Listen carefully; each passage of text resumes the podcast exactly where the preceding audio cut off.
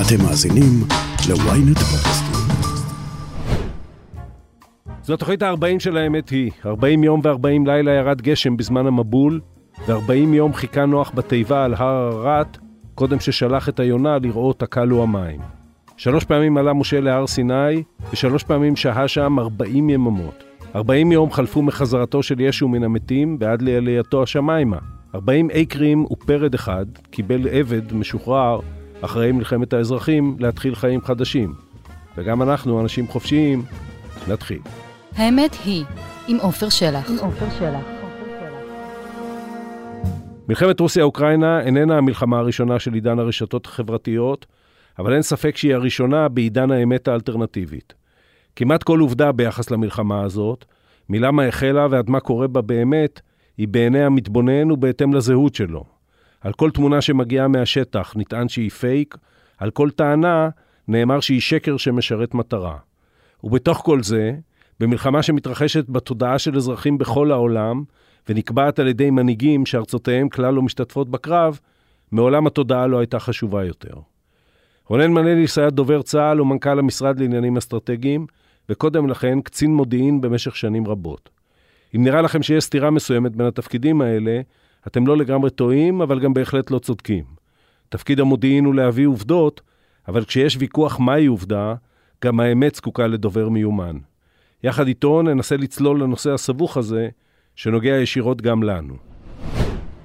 רונן מנלי, שלום. שלום, עופר שלח.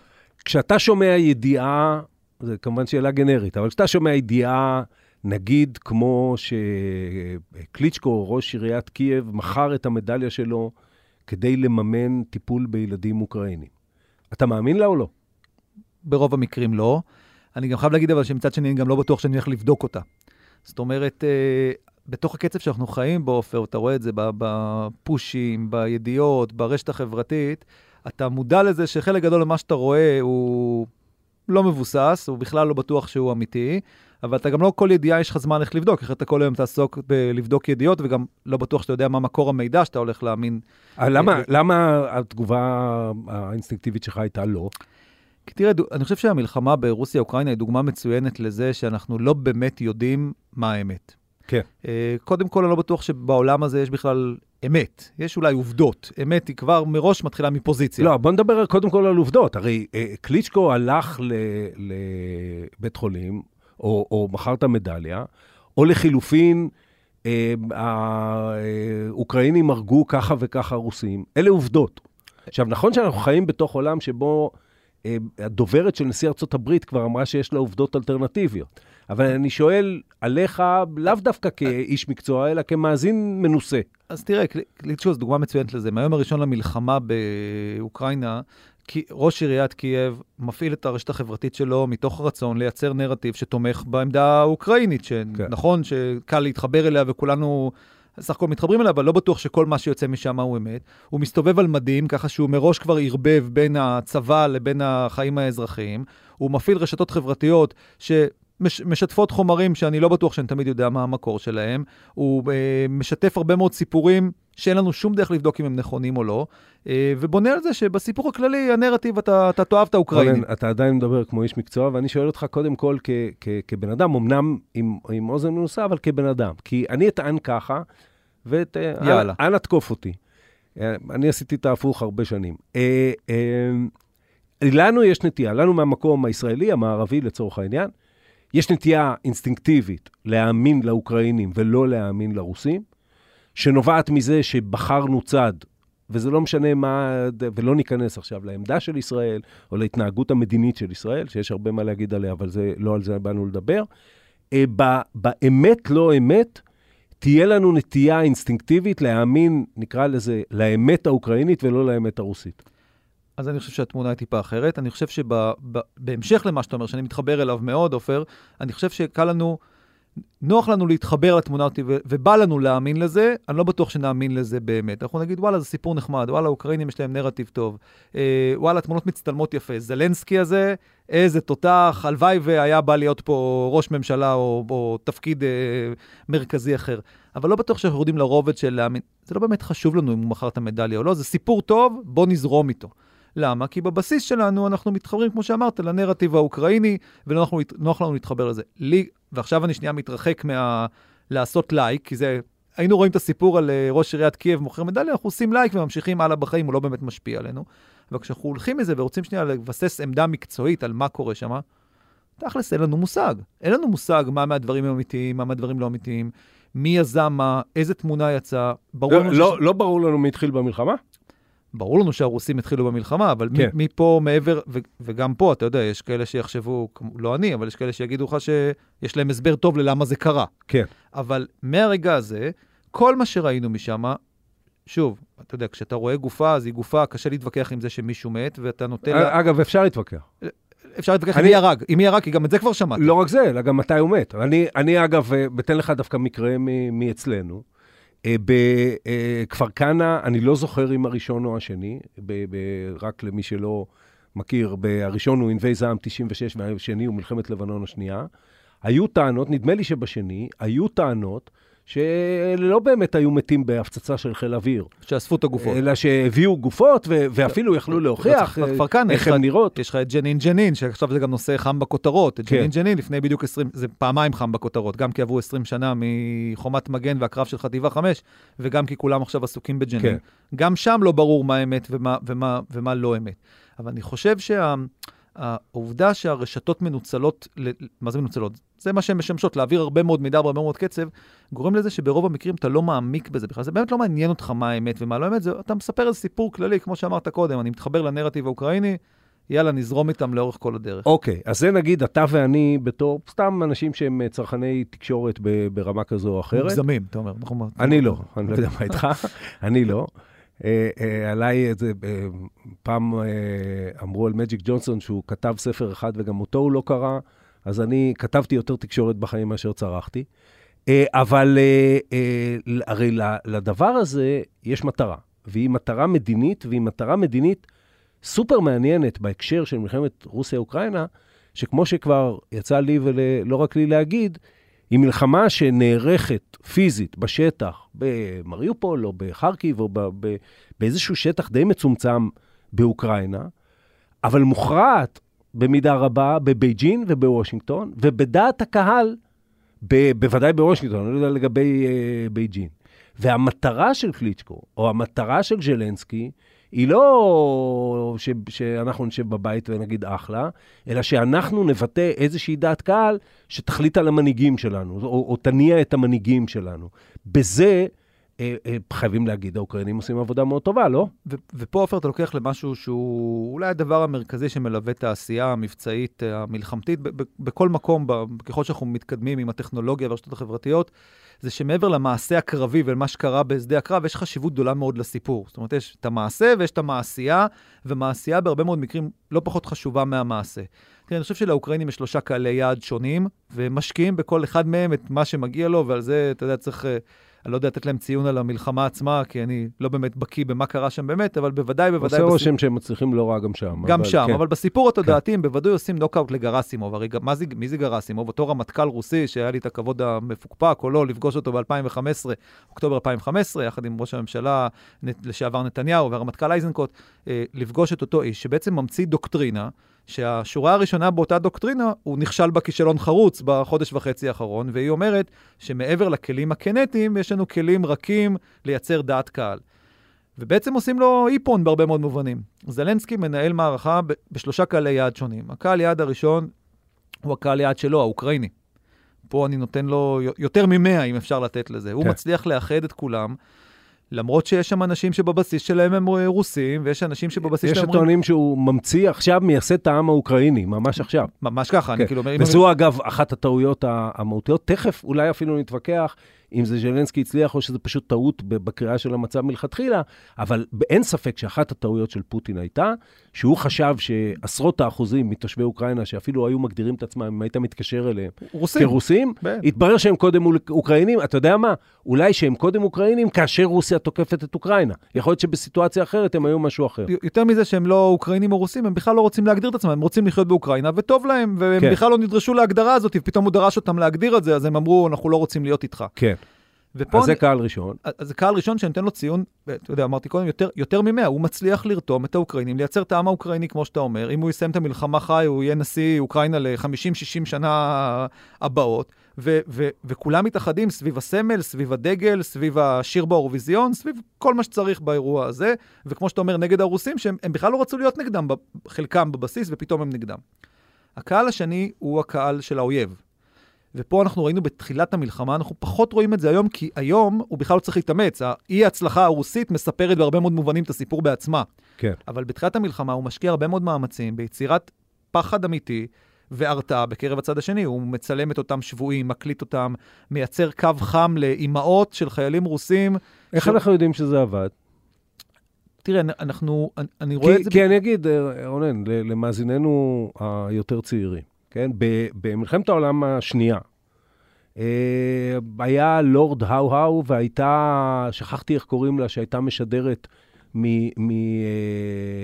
מברלין לקוחות, ה- לקוחות אה, בעלות הברית, והיו האמצעים, באמצעים של אז, נכון שלא היו רשתות חברתיות שמגיעות לכל אחד לטלפון, גם ה- התעמולה הזאת תמיד הייתה, ונגיד ככה, היא לא עבדה על מי שהאמין בצדקתו ו- ו- ו- וראה בזה או בדיחה, או להפך, משהו שנותן לו מוטיבציה הפוכה. עופר, אני לגמרי מסכים איתך, קצת כמו, כאילו, כל הרע מקהיר, אפרופו, כן, או. בגרסה המ- המקומית. כן. ב- בהיבט הזה, אני לא יודע להגיד האם יש רוסי, ש- מישהו שגר במוסקבה וקם בבוקר ואומר, וואלה, האוקראינים האלה שכנעו אותי. כן. אני בטוח שזה מפריע לפוטין, כי איך אתה, איך אתה רואה את זה? הוא מכבה את הרשתות טלוויזיה שלא משדרות רק את הנרטיב שלו, הוא מנסה למנוע כניסה של רשתות חברתיות ולצמצם את ההשפעה שלהם. זאת אומרת שמשהו משודר שם, הוא לא רוצה שיגיע לקהל שלו, כי בהנחת העבודה שלו כנראה ישפיע עליו לרעה. כן. אז זאת אומרת, גם אם הוא לא, לא יודע לעשות סקר ולהגיד, יש איקס רוסים שתומכים ברעיון, במסר האוקראיני, אבל בוודאי מכונת התעמולה האוקראינית מפריעה לפוטין. אוקיי, והשלישי? השלישי זה מי שדיברת עליו קודם, ופה אולי ההצלחה הכי מסחררת, וגם דרך אגב שצריכה להדאיג קצת אותנו, אם נדבר על זה עוד מעט, בהשלכות של אותה. מלחמה על, על, על ישראל, והוא הקהל הבינלאומי. בגדול מה שהוא אומר, אני מכניס לו מילים לפה, אבל אם אני מנתח את מה שהוא עשה, הוא אומר, יש לי פה שני קהלי יעד. אחד, המנהיגים עצמם והמוסדות השלטוניים העולמיים, בין אותם מוסדות סדר, אה, מועצת זכויות האדם, אה, אה, האו"ם, כל מיני כאלה. אבל יותר מזה, אם אני אצליח לייצר לחץ ציבורי מספיק גדול במדינות המשמעותיות, בריטניה, צרפת, כמובן ארה"ב כמעצמה מרכזית, אולי אפילו סין, ששם צריך לשאול שאלה לגבי חופש הבעת הדעה, אבל באותו רעיון, אם אני אצליח לייצר שם, ודרך אגב, אפילו בישראל, אם אני אצליח לייצר שם טריז בין הציבור לבין מקבלי ההחלטות, אז הציבור יצליח לדחוף את מקבלי ההחלטות למקום שבו אני רוצה להיות, אם הם במקרה לא בחרו להיות בצד שלי. אז אני אתחיל מהשלישי ותרשה לי להטיל ספק. יאללה. דעת הקהל, זה כמו אמרת לעשות אה, לייק ב- בפייסבוק. דעת הקהל, כן, היא מסמפתת לחלוטין את האוקראינים. שוב, אתה רואה אפילו בציבור, אה, בציבור, ה, ה, נקרא לזה אקס ברית המועצות בישראל, כדי גם לשים קו מפריד בין, יש גם בינינו כאלה שעלו מרוסיה ועלו מאוקראינה, אתה רואה שגם... צריך, צריך לגילוי הנאות, אבא שלי מרוסיה, אמא שלי מאוקראינה, אני חי את זה בבית עם אתה- ה- את הריב הזה, אז ככה שמפה אני- אפשר להמשיך. בדיוק, אז תספר, ספר לנו איך זה עובר עליך. אני, אני אומר, אה, אחד, גם בהקשר הזה, וצריך להגיד שוב, שגם פוטין מנהל מערכת תעמולה מאוד גדולה, פנימית, לתוך אה, אה, רוסיה. ושוב, מאוד קשה לנו לשפוט את התוצאות, אבל התחושה היא שאחרי גל ראשון של מחאה, אז אני לא יודע אם זה מפחד או מהשתכנעות, הרוסים בסופו של דבר די, די מתייצבים מאחוריו. אבל אני אגיד ל- לעניין המדיניות בעולם. יכול להיות שבישראל או בארצות הברית יותר מסמפתים את אה, אוקראינה, ואתה רואה דגלים של אוקראינה, ואתה רואה אה, אה, מחאות ו- וזורקים את אה, רוסיה מפיפ"א וכל מיני דברים כאלה. מנהיגי המדינות קיבלו את החלטתם מראש, ההחלטה שלהם מבוססת אינטרסים, וגם האינטרסים האלה מבוססים על משהו אחר מול הציבור שלהם, וזה שלציבור שלהם יש פחדים. הציבור שלהם, למשל, לא רוצה שהם יילחמו על אדמת אוקראינה, אה, וזה לא משנה כמה סימפתיה. אה, אה, ואתה רואה בישראל, יכול להיות שהקמפיין מאוד מצליח מול רוב הישראלים. ישראל, ובאמת לא ניכנס פה לניתוח של העמדה, לא זזה מעמדתה ההולכת בין הטיפות די מההתחלה. אז אנחנו אולי מבלבלים בין ההתייחסות הרגשית שלנו לקמפיין עצמו לבין האפקטיביות שלו. אז פה אני חייב, אני מסכים איתך, עופר, בפער הזה שבין דעת הקהל והמצב שנוצר שם, לבין האם באמת יש תכלס השפעה על מקבל ההחלטות באותה, באותה מדינה. אני חייב להגיד, שוב, לא, בחן, לא ראיינתי אף אחד מראשי המדינות בשביל לדעת מה עמדתם בלי אותו לחץ אה, ציבורי, אבל אני חושב שלפחות חלקם לא מקבלים את ההחלטה הבסיסית שלהם לפי דעת הקהל, אבל כן עושים עליה fine-tuning, כן עושים עליה איזושהי התאמה. זאת אומרת, אנחנו רואים שכשלחץ הציבורי עולה, פתאום כן יוצאים רצי, ראשי המדינות. אנחנו רואים איך חלק מהמנהיגים ניצלו את המלחמה, ג'ונסון למשל, מנצל את המלחמה בכלל לסדר כל מיני דברים בתוך הבית, בשיח בינו לבין קהל היעד שלו. אה, מי זוכר שהוא חגג אה, מסיבות קורונה ללא מסכות אה, כן, כמה כן. שבועות... ספין זה תמיד טוב, כן. לפני זה, בדיוק, ופתאום הוא מסתובב, כמו שנקרא, בוריס ג'ונסון עושה את קייב, ומסתובב אתמול ברחובות קייב באופן חופשי. אז אני חושב שיש פה השפעה, אני גם חייב להגיד שגם בישראל, בלי לנתח את העמדה הישראלית, אני כן מרגיש שכל אחד מראשי המפלגות שבחר את העמדה שלו, מדייק אותה במקצת אל מול קהל היעד שלו, שהוא מבין איפה הוא נמצא. אה, ואני חושב שבהיבט הזה, יש פה כל מיני התאמות אה, שנעשות. אתה יודע, זו שאלה יותר עמוקה. לא יהיו בחירות בישראל על אה, אוקראינה-רוסיה. לא, לא יהיו שלא. בחירות בארצות הברית על אוקראינה-רוסיה. עכשיו בואו נפסיק לתת לעצמנו הנחות ונכיל את זה על עצמנו. כי אה, יש עוד דבר שאפשר להגיד. ל... אה, אה, אה, בעיקר בישראל, או אתה יודע מה, אולי בכל העולם, אבל אצלנו זה, זה, זה מאוד בולט, יש גם תגובת נגד פנים-ישראלית להתנהגות הבינלאומית או למה שנתפס כהתנהג. אם העולם כולו נגדנו, ושזה שרו כבר ב-67', ואם היום המוסדות הבינלאומיים, אגב, אותם מוסדות שרוצים להפעיל אותם, רוצים לקחת את פוטין לבית הדין הבינלאומי בהאג, שם שנשמע לנו אה, מוכר מאיזשהו מקום, ורוצים להגיד שלהפציץ ולפגוע באזרחים זה אה, אסור על פי הכללים החדשים, עוד דבר שנשמע לנו באיזה מקום. אני אגיד שבחלק גדול מהציבור הישראלי זה מעורר אנטגוניזם, זה, זה אפילו מחזק במידה מסוימת מנהיגות שלא שמה על זה. כן, אני, אני מסכים איתך בהיבט הזה ש...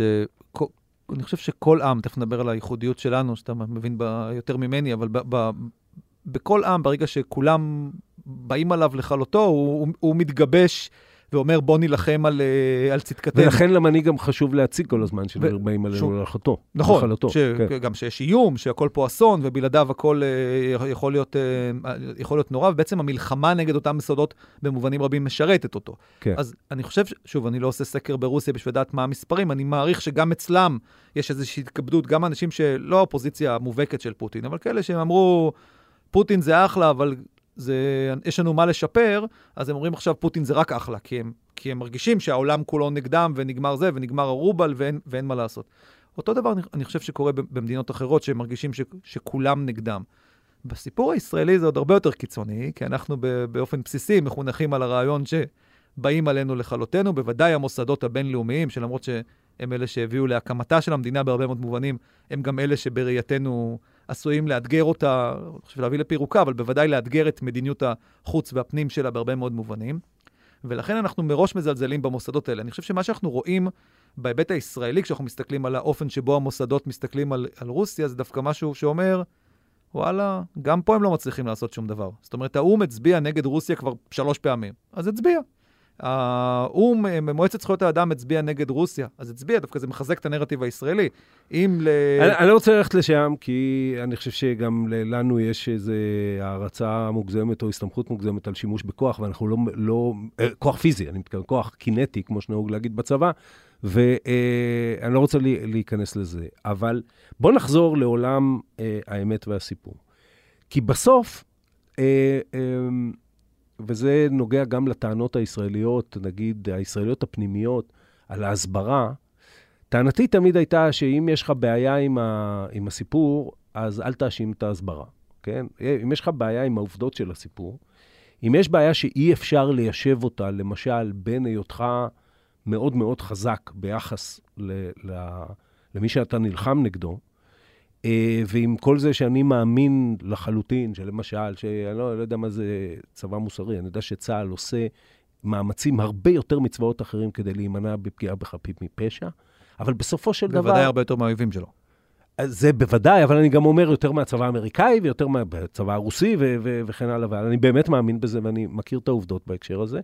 ועדיין, אה, אה, אתה אה, לא יכול להימנע מזה שהעובדות אומרות שאתה עושה את הדברים האלה, והעובדות אומרות שמי שמכיל מערכת אה, אה, מוסרית מסוימת ורוצה להשתייך לעולם מוסרי מסוים, צריך להתמודד עם זה. בזמן שאצלנו, בהקשר הזה, תמיד יאשימו את ההסברה. תמיד יגידו, לא הסברנו את צדקתנו נכונה, ולכן העולם נגדנו. אני חושב שאתה מעלה שתי סוגיות שאני אשמח להתייחס לכל אחת מהן בנפרד. כן. הראשונה, אני חושב שיש, אה, והמלחמה באירופה ממקצינה את זה, יש נקודת מוצא שבכלל לא קשורה למה קרה בשדה הקרב, ולא מה קרה בשדה ההסברה או המערכה התודעתית. אנחנו חזקים, הם חלשים. הרוסים מעצמה, האוקראינים נלחמים על חייהם. אה, הפליטים מול אה, אנשים שהם חיים את חייהם ונחשבים במקום. העמדה הזאת היא העמדת בסיס. כן, ש... שהיא עובדה. היא עובדה, אין דרך לשנות אותה. האזרחים ש... שמתים או בורחים מהבית הם במריופול, הם לא במוסקבה. ב- בדיוק, זאת אומרת, ב- ב- בעובדה הזאת אין דרך לשנות את זה. אני לא חושב איזה מאמץ הסברה שנעשה אה, מקדים ומכין ונגרום לכל העולם להבין כמה ישראל נלחמת נגד טרוריסטים שפוגעים באזרחים. אנשים הולכים בלי בית, ילדים הולכים בלי בית. כשזה בא על נרטיב של אתם החזק והם החלש, קשה מאוד להסביר. לא משנה מה תוצאות המערכה. לגבי מה ששאלת על, על אם הסיפור מספיק טוב, אז בעצם לא צריך לספר אותו כי הוא מספיק טוב, פה יש שתי בעיות. אחת, הסיפור הישראלי בהיבט הבסיסי, ואני ככה ננסה להימנע מה, מהעמדות פוליטיות מחודדות, אבל באופן בסיסי, הוא סיפור שמאוד קשה להסביר אותו. הנרטיב הפלסטיני, שבא ואומר Free Palestine או תנו לנו מדינה, הוא הרבה יותר מובן לאדם בעולם המערבי מאשר הסיפור הישראלי, שאתם שומעים, פעם אברהם אבינו, הוא בא, וזה הבית של היהודים, ו-67, ואתה נדרש להרבה מילים בשביל להסביר כן. שהם נדרשים למסר אחד. הוא מסר שמאוד קשה להסביר אותו. אי אפשר להתחיל להסביר אותו כשיורים התותחים. צריך להסביר אותו הרבה קודם, ואני חושב שהמדינה מבינה שקשה, והיא לצערי גם הזדקתה על האחריות שלה בזה, אז היא גם אפילו לא מנסה להסביר אותו, שזה עוד יותר חמור. כן. זאת אומרת, גם מסובך וגם אנחנו לא מנסים, שזה, שזה סוגיה שצריך לעסוק בה. מרגע שנפתחות, ה... מרגע שהתותחים רועמים ונפתחת המלחמה, פה אני אה, אה, חושב שניתן להסביר דברים, ופה אנחנו אולי מתרחקים ככה בעמדות שלנו, ניתן להסביר דברים, אה, ויש משמעות למעשה ההסברה הנקודתי. למשל, הם ירו לשדרות חלילה, יש נפגעים אזרחים, אנחנו תוקפים מטרות צבאיות. גם אם זה נשמע כמו מנטרה, גם אם זה לא משכנע, יש חשיבות למעשה ההסברה הזה כדי לאפשר את אה, חלון הפעולות המבצעי, או לחילופין למנוע החלטות שימנעו מישראל אה, לפעול, או דרך אגב אפילו בפני, בסוגיה הפנים-ישראלית. יש, הדבר הכי משמעותי במלחמה אה, אתה כותב על מלחמות ומלווה מלחמות אה, אה, יותר שנים ממני, הוא סוגיית ההסכמה הלאומית. ככל שיש הסכמה לאומית רחבה יותר ואמון ציבורי רחב יותר, ככה חלון האפשרויות שלך הוא רחב יותר ולא מצטמצם. ולכן יש משמעות למעשה ההסברה, למרות כל הלאווים שאמרנו בהתחלה, גם מרגע שהתותחים התחילו לרעום. היי, hey, כאן עטילה שומפלבי. אני רוצה להזמין אתכם לפודקאסט היומי של ynet, הכותרת. מדי בוקר, יחד עם כתבי ynet וידיעות אחרונות, ובסיועם של מומחים מן הארץ ומן העולם, נבחן כותרת מרכזית אחת ונעמיק בה כדי להבין. מחכה לכם בכל אפליקציות הפודקאסטים וגם בוויינט. דיברת קודם על גרסימוב. גרסימוב, אה, מה שהתייחסת אליו, זה מאמר אה, שהוא מפרסם ב-2014, אה, שבעצם מציג מה שנקרא דוקטרינת המלחמה ההיברידית, ש, שבסוף, כן, הוא, הוא מדבר במונחים של הזמן החדש, אבל זה, זה הכל אה, עתיק כמלחמה עצמה, ההסברה היא עתיקה כמלחמה. הסימבוליות של דוד וגוליית היא סימבוליות גם כשהיא לא עוברת ברשתות. אה, והרי אנחנו לא יודעים אם הסיפור היה נכון, אבל אחלה סיפור וגם נכנס לספר. לגמרי. ובעצם הוא אומר, אנחנו, ככה אנחנו נילחם, וזה עוד הרבה יותר מורכב וערמומי מזה. זאת אומרת, זה לא רק... תודעה, זה פגיעה בסייבר, ב, ב, בתשתיות האזרחיות, שהיא סוג של מכת מנע, היא סוג של המבצע מוקד שאני אעשה, הוא יהיה בזה, וזה אכן הם עושים בגיאורגיה אה, אה, ב-2008. וגם שימוש בכוחות אה, פרוקסי וכן הלאה. ובוא נגיד את האמת, אנחנו הישראלים, דווקא שעוסקים במקצוע הזה, אה, אה, מהצד של הצבא, או כמוני, מהצד של ועדת חוץ וביטחון, די מתלהבים מזה. זאת אומרת, זה נראה לנו כמו ניסוח מאוד מעניין אל מול הדילמות של לחימה בזמן החדש ולחימה של צדדים חזקים בזמן החדש. אז אני שואל, ואתה לא באותו זמן, אבל אחר כך הופך להיות דובר צה"ל, אל מול זה, האם לדובר צה"ל, האם לצה"ל בכלל, יש, מה יותר חשוב לו בהקשר הזה, בין לשקף את האמת לבין להשתתף במאמץ התודעה? אני אענה על זה בשמחה, כי אני מבין את הדילמה, ואני רוצה שנייה ללכת, ללכת משפט אחד אחורה. כן. אני חושב שמדינה כמו מדינת ישראל, בלי, כפר, כ, בלי קשר לדוקטרינה של גרסים, אבל על בסיס אותם רעיונות, צריכה להבין שכשאתה חזק, אתה גוליית לצורך העניין, להרוג זה לא פיין. זה לא עובר. כן. לא, אתה יכול להרוג מחבל, שניים, שלושה, ארבעה. כשאתה מגיע למספרים של uh, מאות, אתה, אתה, ובתוך זה יש כמובן גם אזרחים, גם אם תשתדל הכי הרבה בעולם, ויצא לי לתקוף כמה מטרות, ב, ללוות תקיפה כקמ"ן, כקצין מודיעין. כמה, כמה תקיפות, גם נהרגים אזרחים. כן. דווקא בגלל הדבר הזה, הכלים ההיברידיים, הכלים הלא קנטיים, שיכולים לגרום גם למוות, וגם לזה שבן אדם לא ירצה לצאת החוצה, הם כלים כל כך משמעותיים. לכן הערך הגדול הזה עבור מדינה כמו מדינת ישראל, ודווקא בגלל זה אני, אני מרגיש, ש... ואתה מכיר את זה לדעתי גם מצוין מהזווית שלך בוועדת חוץ וביטחון, יש לנו עוד הרבה מה לעשות ואנחנו רחוקים מאוד מהמקומות האלה. זאת אומרת, היכולות היום שקיימות בעולמות התודעתיים הטכנולוגיים, אה, לפגוע, לספר, אה, לייצר אה, דמורליזציה בצד השני, לעשות הרבה מאוד פעולות מהמרחב הזה, גם בכלים טכנולוגיים וגם בכלים לא טכנולוגיים. מדינת ישראל, צה"ל, משרד הביטחון, גופים אחרים, גם לא משקיעים בהם מספיק, גם לא מקדמים אותם מספיק, גם לא הוקמו מסגרות ארגוניות שמקדמות אותם בתוך, בתוך הדבר אגב, הזה. היה פעם מרכז למבצעי תודעה, ואחר כך פיזרו אותו, ואחר כך עשו אותו עוד פעם, זאת אומרת, מתחבטים מהנושא הזה ולא פותרים אותו. נכון, כי תמיד, תמיד שואלים אותי, תגיד, למה לא פותרים את סוגיית ההסברה והתודעה? כי, כן. ת, כי תמיד היא תהיה מקום 6-7 ברשימת המשימות של כל מפקד. מרמטכ"ל כמובן, אלוף פיקוד צפון, אלוף פיקוד דרום. ובסוף, כשאתה שם את המשאבים שלך, גם בזמן האישי שלך וגם במשאבים הפיזיים, 6-7 מקבל זמן של 6-7.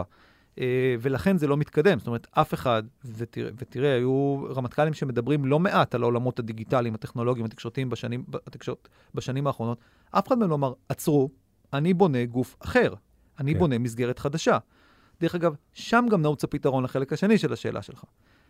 היום בצה"ל יש גוף, יש גוף אחד שמדבר החוצה, כן. לקהל הישראלי, לקהל הבינלאומי ולקהל הערבי, קוראים לו דובר צה"ל. דובר צה"ל, בבסיסו, חייב למסור החוצה אמת. אין לו שום פריבילגיה של לשקר. דרך אגב, הוא לא חייב למסור את כל האמת, רק האמת ושום דבר מלבד האמת, הוא גם לא עושה את זה, כי ברגע שהוא אומר, אני לא מגיב, או את זה אני לא יכול לשתף, הוא כבר לא עומד ב... בצו, בהתוויה הזאת. כן. אבל לשקר בוודאי אסור לו. כן. ותחת הדבר הזה שאסור לו לשקר, אנחנו מתחבאים ואומרים, טוב, אז דובר צה"ל לא יכול להיות האדם הזה שעושה את מבצעי התודעה, כי במבצעי התודעה יש גם לוחמה פסיכולוגית וגם לוחמה מודיעינית, אה, וגם אה, קצת אה, ערפל קרב שאתה רוצה לייצר. אז מי יעשה את זה? כן. וכמחוזותינו הטובים בישראל, תמיד כשיש בעיה מבצעית כלשהי וצריך לעשות את המשהו, אז ישר הולכים לאגף המודיעין או לחיל אוויר. אז חיל אוויר לא מתאים לסוגיה הזאת, כי זה לא פצצות לתוך מטרה, ואגף המודיעין, א', אני לא יודע מה דעתך, זה אני בתחושה ששמו עליו כבר יותר מדי דברים, הוא לפעמים שוכח את הדברים, המקצועות הבסיסיים של מה שהוא צריך לעשות. אני לא חושב שהוא הפתרון לדבר הזה, כי אגף המודיעין לא יודע לדבר באופן גלוי. אני אגיד לך מה הבעיה עם מה שאתה אומר. אני, אני, קודם כל, אני לגמרי מסכים, ואני חושב שקרה אה, אה, נזק משמעותי גם פנימי, אני מסתכל בעיקר על הפנימי, כי אותי מה שמעניין זה התודעה שלנו, ואני חושב שהתודעה שלנו, אם היא תסתדר, חצי מהבעיות שלנו יסתדרו. אבל התחושה, אה, אה, שהיא אולי גם נובעת באמת מכל סוגיית היחסיות של האמת, ולזה שאני כבר לא כך מאמין לשום דבר, שגם דובר צה"ל, לצורך העניין, הוא שותף במאמץ התודעה עליי, אזרח ישראל, היא, היא תחושה בעייתית שמלווה לא מעט אזרחים במדינת ישראל. אה, מצד שני, אם היית עושה עכשיו, נגיד, אגף התודעה, בשביל שזה לא יהיה באגף המודיעין, כאילו שמת שלט בכניסה, Welcome to אגף השקרנים. השקרנים. כן. אבל- יש דוברי האמת ויש השקרנים. השקרניקים, כמו בזה. אבל כן. מה, אבל מה, אבל פה, עופר, אנחנו עושים לעצמנו חיים קלים, שאותי בשיח הפנים-מטכ"לי תמיד הפריעו לי. תראה, כן. כשאגף המודיעין החזיק בתוכו את היחידה למבצעי תודעה, אה, המל"ט, כן. אז מישהו חשב שראש אמ"ן הוא שקרן? לא... לא. חוץ מאשתו, לא, אני, אני, אני מניח שלא. לא יודע, כן. אני חושב שלא. מישהו כן. חשב שרח"ט מחקר הוא שקרן? התשובה היא לא, הוא היה בא אליך לישיבת ועדת חוץ וביטחון, וגם בחלק הגלוי וגם בחלק הלא גלוי, היית מאמין לו. דרך אגב, לפעמים אתה אומר, רגע, אתה מציג את זה בדרך אחרת, בוא תציג את זה זה, אבל היית מאמין לו. כשהרמטכ"ל מפקד על אגף שיש בו מבצעי תודעה, מישהו חושב שהרמטכ"ל שקרן? אבוי, זה מצב הכי חמור שיכול להיות, שאנחנו נחשוב שהרמטכ"ל שלנו שקרן. ו- ולכן, אני על הסף דוחה את הטענה שאם בתוך יחידה מסוימת יש אנשים שעוסקים בפעילות לם ולא... לוחמת מודיעין ולוחמה פסיכולוגית הופך את כל החבורה הזאת לשקרנים, אה, היא, היא, היא בעייתית. שתיים, יש בעיה בהמשגה. כן. המילה תודעה מקושרת לשקר. המילה תודעה מקושרת למניפולציה. נכון. המילה תודעה מקושרת לזה שאתה עושה משהו שהוא לא אמיתי. תודעה היא הרבה מאוד דברים אחרים. תודעה היא גם להגיד שמשקה מסוים, לא רוצה להגיד את השם שלו, לא לעשות לו פרסומת, זה הוא מרענן וטעים. כן. זה תודעה. נספר לך עוד סיפור. תודעה זה להגיד שבשריון כיף. כן. בשריון כיף יש לפחות כמה וכמה אנשים שחושבים שלא. אז, אז מה זה אומר, שאנחנו משקרים להם בזה שאנחנו אומרים את הדבר הזה? לא, אבל אז, כשאתה אומר המשקה הוא מרענן וטעים או בשריון כיף, יש על זה אה, פס למטה, אה, מדובר המציג אינו בפרסומת. שחקן. כן, אה, מדובר בפרסומת. כי אף אחד לא מדבר ככה, ואפילו אם אתה עושה כתבה, אגב, תודעה, אם, אם אני דווקא עוזר לך, סדרה כמו, לא יודע מה, טירונות, הייתה תודעה ו- ו- ועזרה ל- לגיוס לגבעתי. חד משמעית. כן. לכן הטענה שלי שאנשים שעוסקים בדוברות, כן. עוסקים במאמץ התודעה. כן, זה, צריכים לשים לעצמם כללים ברורים מאוד, חומה, אל תשקרו, אבל הם עוסקים בתודעה. אני נפגשתי עם אה, חיילים, אה, מועמדים לשירות ביטחון, ואמרתי להם, תקשיבו, השירות בשריון, כי אז היה לנו את המשבר עם הגיוס, עם כן. ה... זה השירות בשריון הוא 1, 2, 3, 4, 5. אה, אני חושב שזה היה מתוך מאמץ לשכנע אותם לבוא לשריון, לא בטוח שכולם יסכימו לזה, וזה מאמץ תודעתי, זה לא מאמץ שקרי, זה מאמץ תודעתי. לכן ההמשגה בעברית גורמת לנו פה למכשול. כן. דרך אגב, גם כן. באנגלית יש פה בעיות, גם באינפלואנס, גם פרספט, כאילו יש פה גם בעיה גם באנגלית במילים האלה. כן. אה, ודווקא לוחמת מידע בהרבה מאוד מובנים, או אה, תקשורת אסטרטגית, פתאום אנחנו נוח לנו עם זה. אבל לא יכול להיות שהמאמצים בעולמות התודעה, שכוללים דוברות, דוברות זה בוודאי מאמץ בעולם התודעה, אי אפשר להתווכח על זה. כן. נכון? עזוב שנייה אם דובר צה"ל עושה אותו או לא. כן. אה, דיפלומטיה, פגישות של דיפלומטים, אה, פגישות עם צבאות מקבילים, אה, לגיטימציה, אה, פרקליטים צבאיים, אגף, אגף האסטרטגיה של צה"ל, אגף, עכשיו הוא קצת השתנה המבנה, אבל אג"ת, כן. בצורך העניין, במצב ההיסטורי שלו, הוא אחראי על חלק ממאמצי הדיפלומטיה הציבורית. אה, וכמובן, גם מאמצי לאפ והשחרה, שלא צריכים בהכרח להיות על ידי אותו בן אדם, הם חלק מאותו מאמץ שהיום לא מנוהל במקום אחד. עכשיו, מה יקרה כשהוא לא מנוהל במקום אחד, ואתה שוכח לעדכן, אתה אומר, דוץ הוא קדוש, הוא רק, רק אמת, אל תעדכנו אותו בכלל על שקרים, שבטעות לא ידע שזה קורה. הוא, הוא פוגע במאמץ התודעה, כי המאמץ הזה לא מסונכרן. כן. אני לא מציע שדוץ יצא לתקשורת וישקר חלילה.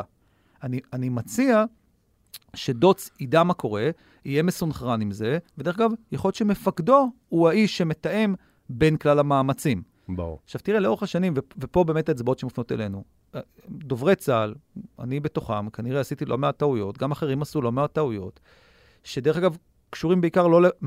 אני לא מאמין שיש דובר צה"ל שקם בוקר ואמר, טוב, הבוקר אני אשקר לאזרחי ישראל. פשוט הזמן הפיזיקלי של דברים עד שהם מגיעים לדובר צה"ל ונבדקים ונבדקים העובדות, למול הרשתות החברתיות והזמן שרץ איזשהו סיפור ברשת, יוצר תודעה שדובר צה"ל לא מדייק מספיק או לא בקיא מספיק. לזה מצטרף הפגיעה הקשה באמון הציבור במוסדות באשר הם, צה"ל ואחרים, ו- ולזה מצטרף הדבר השלישי, שטראמפיזם, שם קוד, וקורונה, שם קוד, הביאו לזה שהאזרח הפשוט אומר, אני לא מאמין לשלטון. בואו בוא, בוא ניקח את זה אה, אה, כדי להתקדם. אחד הדברים שרוסיה עשתה זה לחסום את פייסבוק. עכשיו, היא, הנימוק שלה בלחסום את פייסבוק היה שפייסבוק דרשה אה, עימות ל, לידיעות מסוימות או לפוסטים מסוימים, גם עימות, יש כמובן את כל סוגיית הבוטים וה, והמכונות שמייצרות אה, אה, שקר לצורך העניין. האם היום, כשאני אה, מתכנן מערכה, והיא לא חייבת להיות מערכה צבאית, אלא כל, כל מערכה של מדינה, אה, אה, איפה פייסבוק בכוחות ומשימות שלי? איפה טוויטר בכוחות ומשימות שלי? הישויות עצמן. זאת אומרת, האם אני צריך להבין איך עובדת פייסבוק, או איך עובדת טוויטר, כדי שלא לא יבוא לי איזה מערב משם? אז תראה, גם פה אני חושב שיש שתי זוויות, גם בזווית ה... מה קורה בשטח האויב ומה קורה ב... ב... בשטחנו. וזה בדיוק מחבר אותי למה שאמרנו קודם, למה צריך את אותו גוף תודעה? למה צריך להיות מרוכז במקום אחד? הרי מי האיש שפועל ביומיום שלו בתוך אותן רשתות חברתיות וחי? דובר צה"ל, הוא יודע מה קורה בפייסבוק, הוא יודע מה קורה בטוויטר, לצורך העניין. הוא יודע מה קורה בפייסבוק ובטוויטר? הוא, הוא מנסה, יש לו מאמץ, הוא, לא, הוא יודע כמו, יש לו מאמץ שאחראי לנטר את זה, ויש לו מאמץ שאחראי להבין מה קורה שם, גם ועל מה הם הטרנדים, ועל מה מדברים אצל האויבים שלנו, ומה מעסיק את עולם שאלה התקשורת. שאלה שאתה יכול לא לענות עליה, כדובר צה"ל יצא לך להיפגש עם נציגים של פייסבוק, ל... ל... ל... ל... לדבר איתם? התשובה היא כן. כן. אה, יצא לי גם בהיבט הביטחוני של זה, וגם בהיבט ה... איך מגיעים לקהל היעד שאני רוצה להגיע אליהם, אפרופו כן. השיחה על השריון לפני שנייה. כן. אה, ואני חושב שהרשתות מבינות שהן כלי במרחב החדש הזה, ולפחות למראית עין מנהלות את אותו שיח שמאפשר לך להבין שנייה איך אפשר לשתף פעולה. אה, פה אני, אני לא בטוח שהדברים קורים בפרקטיקה כמו שהיינו מצפים כמדינה שנלחמת אה, באויב ורוצה להגן על עצמה ולא רוצה שייצרו פיגועי השראה ולא רוצה שאנשים אה, יפיצו פייק ניוז ולא רוצה שסרטים אה, שמעודדים אלימות ירוצו במהירות. אנחנו תמיד חושבים שלרשתות האלה יש יותר מה לעשות והן פחות רוצות או פחות יכולות לעשות את זה. אבל אני בוודאי חושב שגם בהיבט של מה קורה בצד השני, איך אנחנו יכולים להשפיע על, על, על המורל אצל האויב? לפי מה, קורה, מה שקורה ברשתות החברתיות שלו. בואו ננטר אותם, בואו נבין מה קורה שם, בואו נייצר תוכן שמגיע אליהם, בואו נשכפל את uh, דובר צה"ל בערבית, אביחי אדראי, כפול 10, ונוודא שהוא מדבר בכל השפות, בכל הניבים, מייצר את כל התוכן, נמצא בכל מקום. דרך אגב, לא הצעתי פעילות לא אותנטית. פעילות אותנטית, אנשים שישבו ויעשו את זה אור, באופן, כן. באופן אורגני. ו- ואני חושב שכל אותן פלטפורמות שאתה מדבר עליהן, ובמלחמה הזאת גם טיק טוק, ובחלק מהמובנים אפילו לינקדין, הפכו להיות מרחבים שיש בהם מלחמה על דעת הקהל.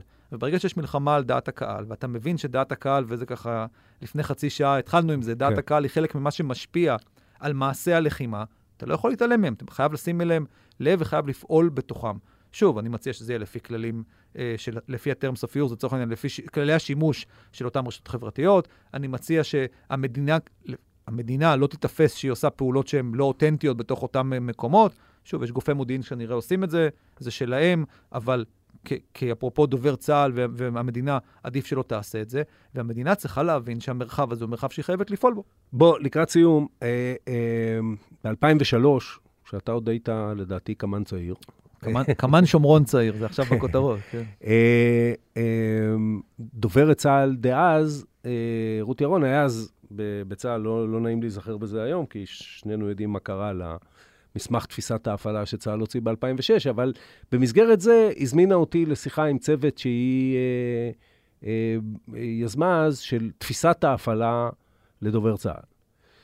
ואני אמרתי להם, תראו, אני, זמני בצוות הזה יהיה מאוד קצר, כי אני הולך להגיד לכם, על תקשורת אין ולא יכולה להיות uh, תפיסת הפעלה. אתם צריכים להבין שזה כמו להגיד שיש לך תפיסת הפעלה על האוויר שאתה נושם, זה משהו שמקיף אותך, ולכאורה הוא, לא לכאורה, הוא מאוד חיוני, אתה מכניס אותו ומוציא אותו וככה אתה חי, אבל אתה לא שולט עליו.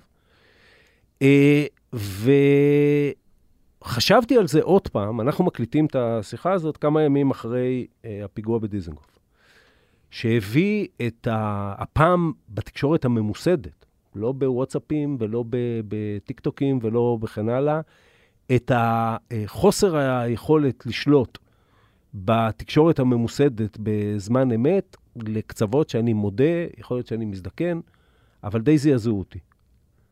כי אני ראיתי את זה בעיניים של המפקד בשטח, או של, או של מה שנראה לי לפחות בעיניים שהן אה, טיפה מנוסות כצורך בשטח. אה, יש בכלל, יש אפשרות לקבוע כללים לדבר הזה? יש אפשרות להתמודד עם הדבר הזה? קודם כל, אני חיפשתי במשך uh, כמעט שלוש שנים תפקיד דובר צה"ל את האיש שגרם לכל יחידת דובר צה"ל להאמין שאין דבר כזה תפיסת הפעלה ליחידת הנה, דובר הנה צה"ל. תפסת. חיכיתי, חבל שזה... עברו 20 שנה, אבל תפסת. ארבע שנים אחרי סיום התפקיד, או שנתיים אחרי סיום התפקיד. בדיוק. אה, ב- כי אני... זה חבר'ה שלא נולדו כשאני אמרתי את זה, כן, אבל מה לא זה משנה, חשוב? זה הושרש, זה עבר מדור בדיוק. לדור. מישהו אמר לנו, מישהו אמר לנו שלא צריך תפיסת הפעלה. בדיוק. אני מאמין גדול בתפיסת הפעלה, אני חושב שגם אתה מאמין גדול בתפיסת הפעלה. אני מכיר. אני, אני מבין למה הממשק הזה של הגוף של דובר צה"ל מול הסביבה האזרחית, המפגש הכי, הכי מוזר הזה של הצבא לא מורגל בו בין יחידה צבאית לבין הציבור האזרחי, גורם לזה שתפיסת הפעלה הזאת צריכה להיות טיפה יותר uh, גמישה, טיפה יותר משתנה, טיפה מתאימה את עצמה ל- ל- לכורח, ל- לנסיבות הזמן. אבל כל גוף צבאי, גם יחידה כזאת, היא חייבת תפיסת הפעלה וחייבת להגיד מה האסטרטגיה לא התקשורתית הוויכוח שלה. עכשיו על כן, לא, תפיסת לא, הפעלה, אני כן שנייה, לא. אני מחבר כן. את זה לדיזנגוף. כן. ו- וחייבת ל- לדעת מה היא רוצה לעשות בו. ודרך אגב, כשאנחנו מסתכלים על מה שקרה ביום חמישי האחרון, גם הזדמנות להשתתף בצער המשפחות ולאחר. החלמה מהירה לפצועים, אנחנו מבינים כמה, אה, עזוב עוד לפני שיש ליחידת דובר צה"ל תפיסת הפעלה, אני חושב שלמי שניהל את הזירה הזאת, היא לא הייתה תפיסת הפעלה לפיגוע מת- מתגלגל בתוך זירה תקשורתית אזרחית.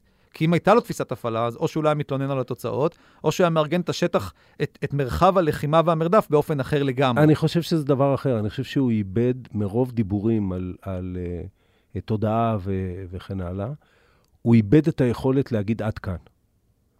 ו, uh, וזה מגיע, ל, מכיוון שהאירוע היה מאוד מבוזר ובתוך העיר, uh, התודעה הזאת, אפרופו, שלא חודרת, וזה, אתה יודע, זה אפילו מתקשר לנושאים שלא נדבר עליהם היום בכלל, כמו מעורבות הורים בצבא, כל מיני דברים כאלה. הגופים הממוסדים, לא רק צה"ל, איבדו את יכולתם להגיד, עד כאן, מכאן יש איזשהו תחום מקצועי, מכאן, אם תרצה, יש תחום עובדות, שהוא תחום העובדות שלי, וזה לא משנה בכלל מה קורה, אתם לא תיגעו בו. תבוא איתי חשבון אחר כך. אני מאוד מתחבר למה שאתה אומר ומאוד מסכים איתו. אני חושב שבאירוע הזה, שנינו ככה מדמיינים מה היה, אני לא הייתי שם, אני לא יודע אם אתה, אבל אני... אני לא, ב- הבת גם- שלי הייתה, אבל... היא אה, בסדר. ולכן היא בסדר, תודה לאל. כן. אז, אז כשאתה מסתכל על הזירה מהצד, אתה אומר, גם אם לא הייתה פה תקשורת, יש פה כמה דברים שצריך לשאול אותם, כי, כי היה נראה שכולם עם נשקים שלופים לכל הכיוונים, ואין כן, מישהו אבל אני שמנהל- לא- אני לא נכנס אבל לזה. גם אני לא. עכשיו, מה אנחנו בעצם שואלים? אנחנו שואלים האם ב-2022, בעולם שבו כולם משדרים בלייב עם הטלפון, כל דבר, הכל מצולם, הכל זה, האם אפשר בכלל לשלוט בדבר הזה?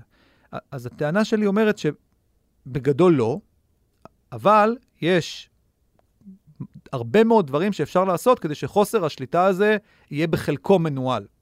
זאת אומרת, יש דברים שאתה לא רוצה להראות, אפשר לשלוט בזה.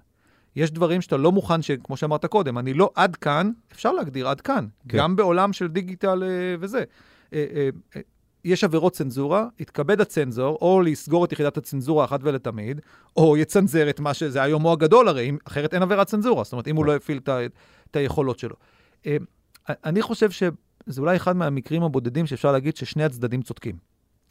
אה, שואלים אותי הרבה על המכתב, מכתב הדוברים, יצא מכתב, מי שלא מכיר, של דובר צה"ל, דובר המשטרה ודוברות דוברות המשטרה ודוברות השב"כ, לגבי ה, מה הם מצפים מהתקשורת.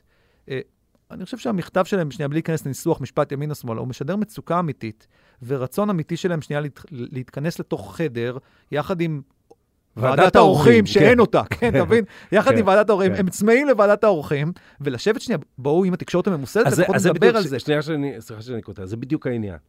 אה, אה, מוסדות כאלה, מטבעם, הם יכולים להתמודד עם מצב של ועדת העורכים, ששנינו נסכים שהוא ממש ממש לא רצוי, והביא לתוצאות רעות מאוד בשעתו, לגמרי. ואם הם לא שם, אני טוען, הם עוברים לאפס. הם לא, הם לא מסוגלים להתמודד עם המרחב האפור ש, שבין ל- לבין. להבדיל או לא להבדיל, זה קצת קשור לסוגיית הודעות הנפגעים, בזה שככה היה לנו אירוע כזה עם העטלף אה, שהתרסק מול חופי חיפה, ופתאום אמרנו, מה זה, הטוויטר מודיע לאנשים על אה, זה שיש כן. תאונת אה, מסוק. אז אני ממש לא חושב שהטוויטר צריך להודיע לאנשים, בוודאי לא למשפחות השכולות שמגיע להם הכבוד והזמן הזמן שלהם, אבל יש מצב באמצע.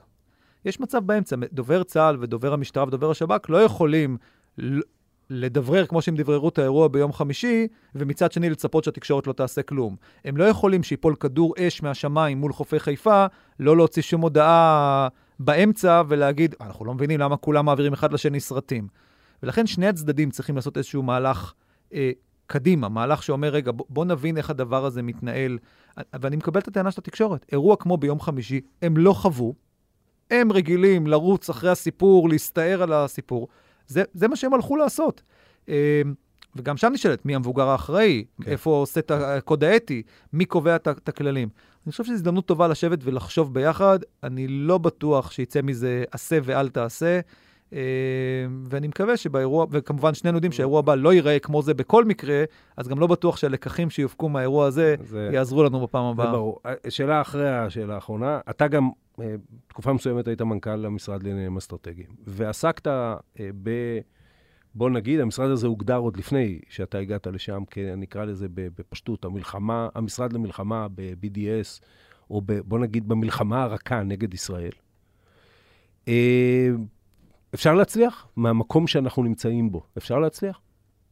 תראה, אני חושב שה-BDS דוגמה מצוינת לאיך הצד השני הבין שלצד המאבק המזוין שלצערי הם מנהלים, יש גם מאבק שהוא אנשים לאנשים, people to people לדעת הקהל, והם מצליחים בו. כן. Uh, אני חושב שהעובדה שאתה מכיר אותה מצוין, אתה מלווה את זה גם מהזווית שלך הרבה מאוד שנים, שמדינת ישראל בחרה בכלל לא לארגן את הנושא הזה, בכלל לא לשים אותו על סדר היום uh, באופן סדור, את, את, את כל המאבק, לא רק מול ה-BDS, הוא תעודת עניות למה שמדינת ישראל יכולה לעשות. אני חושב שאפשר להצליח הרבה יותר ממה שקורה היום. מה שקורה היום זה הפקרות מוחלטת של הזירה התודעתית אה, לגורמים אחרים, שהם בדרך כלל האויבים שלנו ומספרים את הסיפורים שלהם, ואנחנו בשם ה... תראו, אנחנו לא נדבר עם הפרוגרסיביים, ותראו, אנחנו לא נדבר עם, ה... עם הצדדים האלה בתוך המפלגה הדמוקרטית, וארגון יהודי כזה הוא ארגון יהודי אה, שמאל מדי, אז אולי ש... כדאי שלא נפגוש אותו. ויתרנו על הרבה מאוד הזדמנויות והרבה מאוד תהליכים שנכון וצריך לעשות אותם אחרת. כי לדבר איתם זה לדבר איתם. יש איזה שני צדדים. חד משמעית. ולדבר איתם זה גם, וזה ב, אנחנו חוזרים את המעגל שלם, זה גם אה, ל, ל, אצלי בבית להגיד אני מדבר ואני לא מתקרבן ונסגר. ויכול להיות שיותר חשוב למנהיג או למערכת אה, לשמור על זה שבבית אה, היא מקבלת תמיכה, מאשר להתמודד עם משהו שקורה בחוץ. זו, זו הדילמה שמלווה את המאבק הזה לאורך כל הזמן, אבל מדינת ישראל החליטה לא לעשות את זה לא פה ולא פה. אני מספר לך קוריוז ככה בדקות שנשארו לנו, שכשאושר המינוי שלי למנכ"ל המשרד אה, לנושאים אסטרטגיים, אתה לדעתי היית אה, יושב ראש, ועדת חוץ וביטחון ב... ב... בפועל לא בתואר ובמחתרת, אבל כן, כן. הייתי אה, שם, כן. היית שם, אז זה הובא לדיון, אז אורית פרקש הכהן, שהביאה את המינוי שלי, אמרה, אני רוצה לאשר את רונן למנכ"ל המשרד לנושאים אסטרטגיים והסברה, כי זאת ההגדרה, ומנהל הדיון, שהיה אז ראש הממשלה, אמר, טוב, אנחנו מצביעים על שני דברים ביחד, גם על האישור של רונן למנכ"ל וגם על הורדת המילה הסברה. את עדיין רוצה אותו?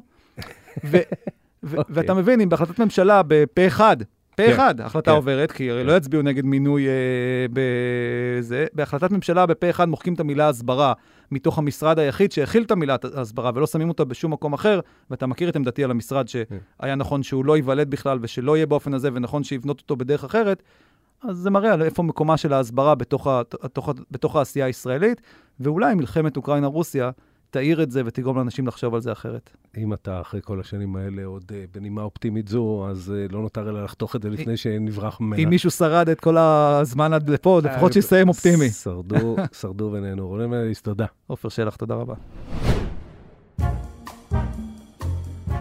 עד כאן עוד תוכנית של האמת היא. בשבוע הבא חול המועד פסח, וגם התוכנית תיקח הפסקה קצרה, להתאושש מהמצות ולחזור לעוד רצף של שיחות. עורך הפודקאסטים הוא רון טוביה, הפקה ערן רחמני, על הסאונד גיא סלם. חג שמח, נתראה.